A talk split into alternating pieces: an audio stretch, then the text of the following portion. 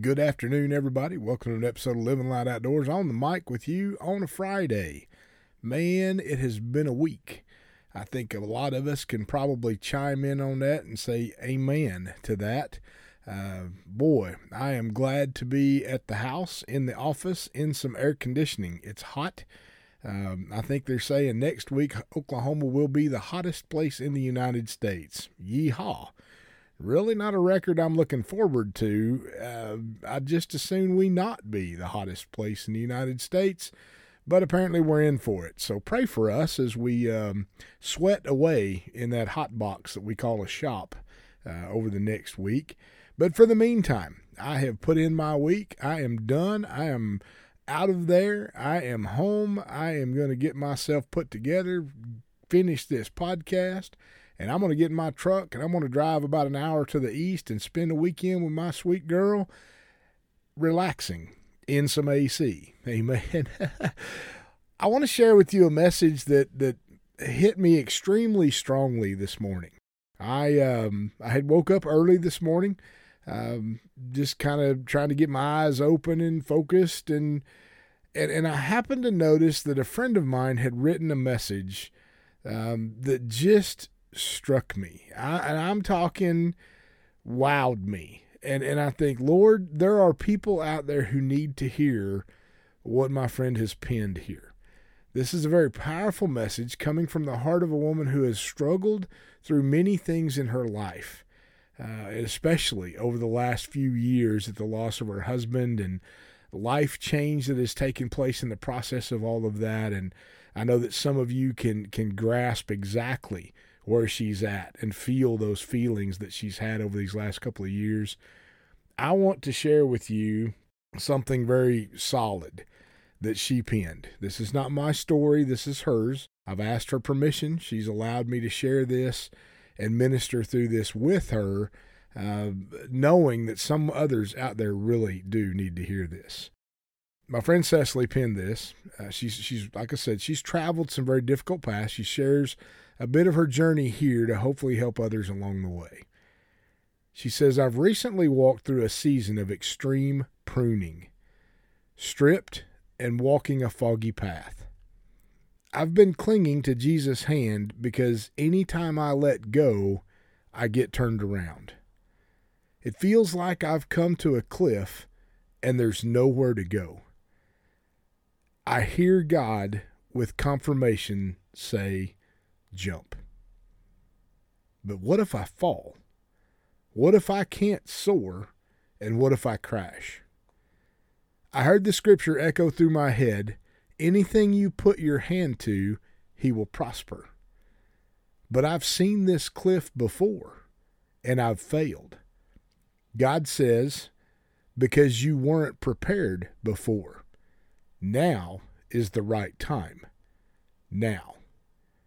I have a feeling many are in a season of full circle, encountering things they attempted in their past, seeing a type of deja vu in the in their lives happening over and over again. Slightly different, but still the same from years ago, maybe a dream from their past resurfacing. It's it's scary because it's a completely different world that you're living in now.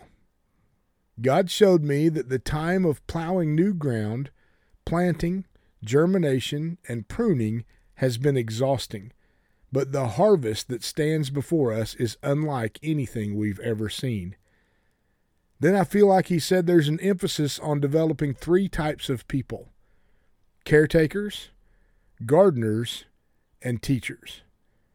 Caretakers, one who nurtures, brings unity to the home, imparts selflessness, and operates in healing. Gardeners, ones who recognizes and cultivates gifts within someone's inner being.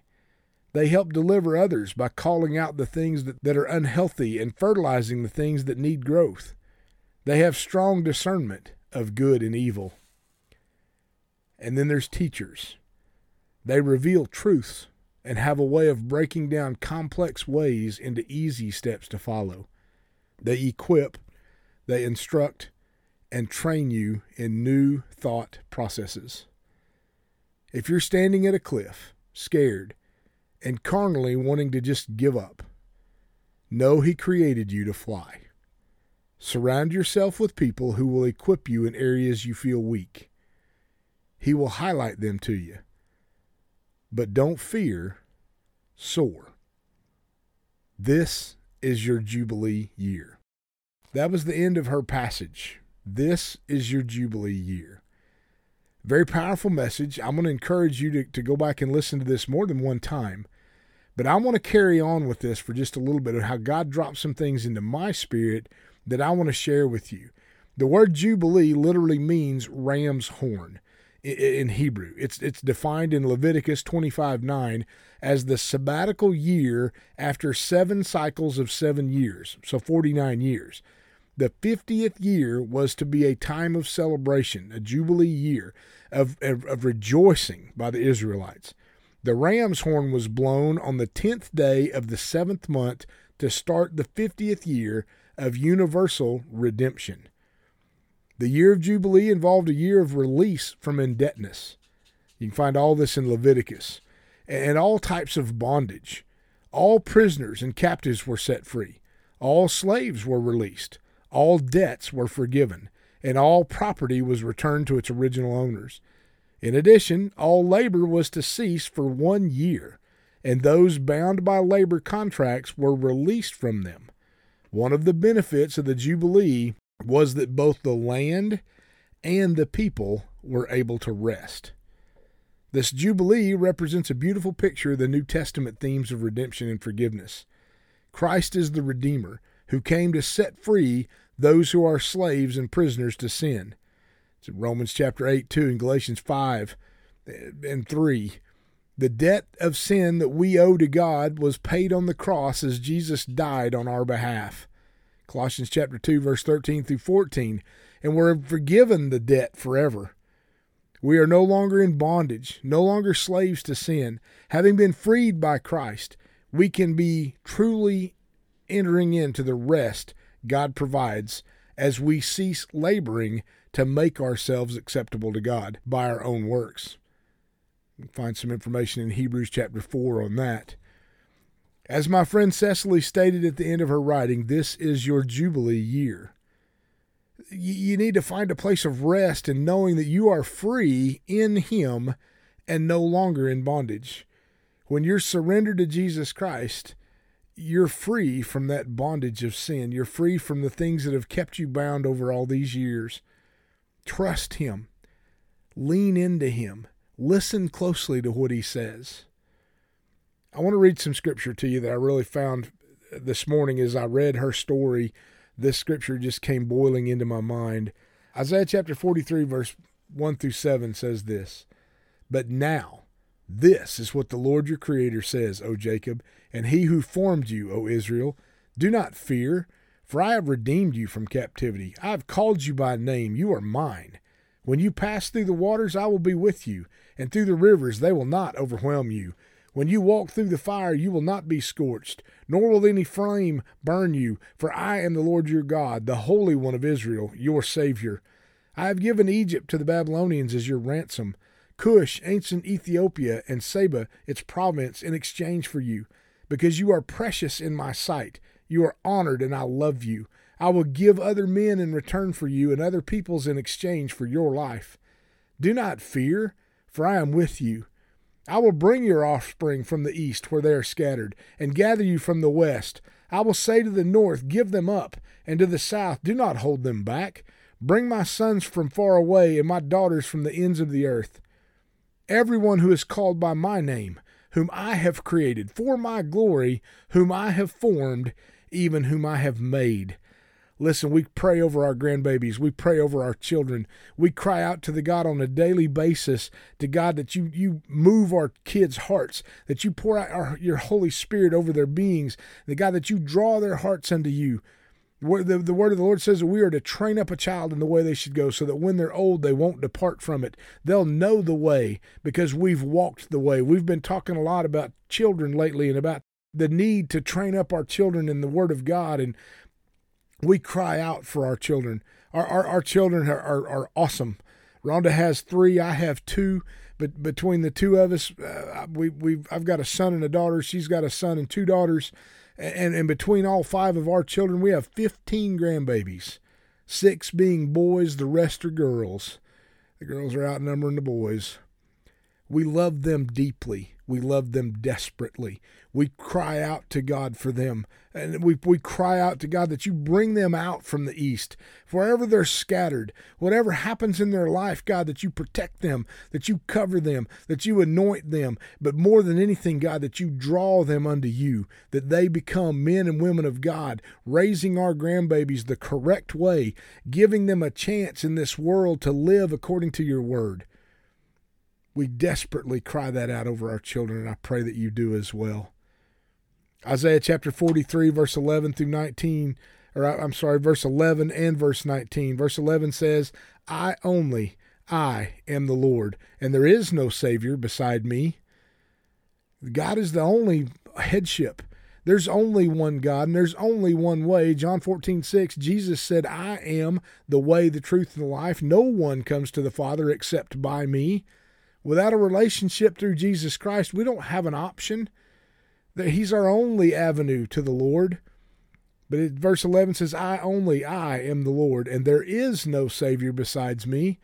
Verse 19 says, Listen carefully. I am about to do a new thing. Now it will spring forth. Will you not be aware of it? I will even put a road in the wilderness, rivers in the desert. God's speaking to you today saying, I'm about to do a new thing in you. Now, there's nothing new under the sun, there's nothing new under God.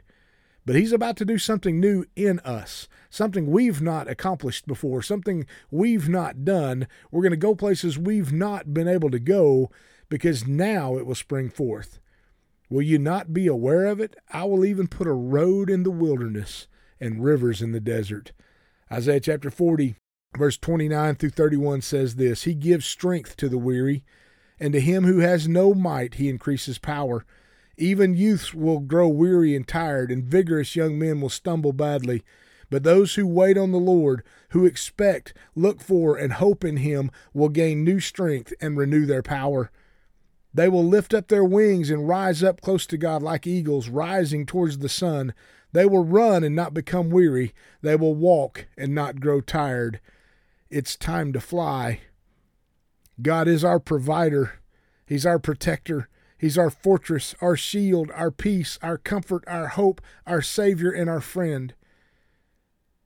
Our God is whatever you need to fill in right here. That's my God. Do you know Him? It's time to fly. It's time to listen to what the Lord is speaking to you today. it's time to allow Him to, to be Lord of your life, leading you and guiding you through all your, your controversial places, through all your hardships, through all your difficulties.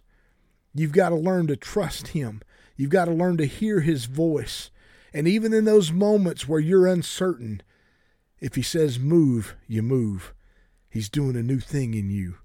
It's time to listen. It's time to hear what he's saying to you. Let him do something new in you. Let him put a road in the desert. Let him put a stream in the midst of the desert. Let him put a road in the wilderness that you might follow the right path. I believe that Cecily is on to an incredible message here. I believe we're going to hear more from her in the midst of this. She's walked through difficult times as well as many of us have. Each of us have our own story but it's our story of redemption that sets us free, and that same story of redemption will set somebody else free. Just like myself sharing her story today, it's going to touch a life. It's going to set a heart free. It's going to let someone hear the voice of the Lord speaking to them today in a new way for a new time. And that time is now. Trust Him with all your heart. Lean not on your own understanding. In all your ways acknowledge God, and He will make straight your path. Amen. God bless you guys. Thank you so much for tuning in. Thank you for letting me get a little wild and preachy on certain times. I believe the Spirit of the Lord is moving strongly. I believe He's speaking to us today. I believe He is challenging us to let go of this world and trust Him with all things.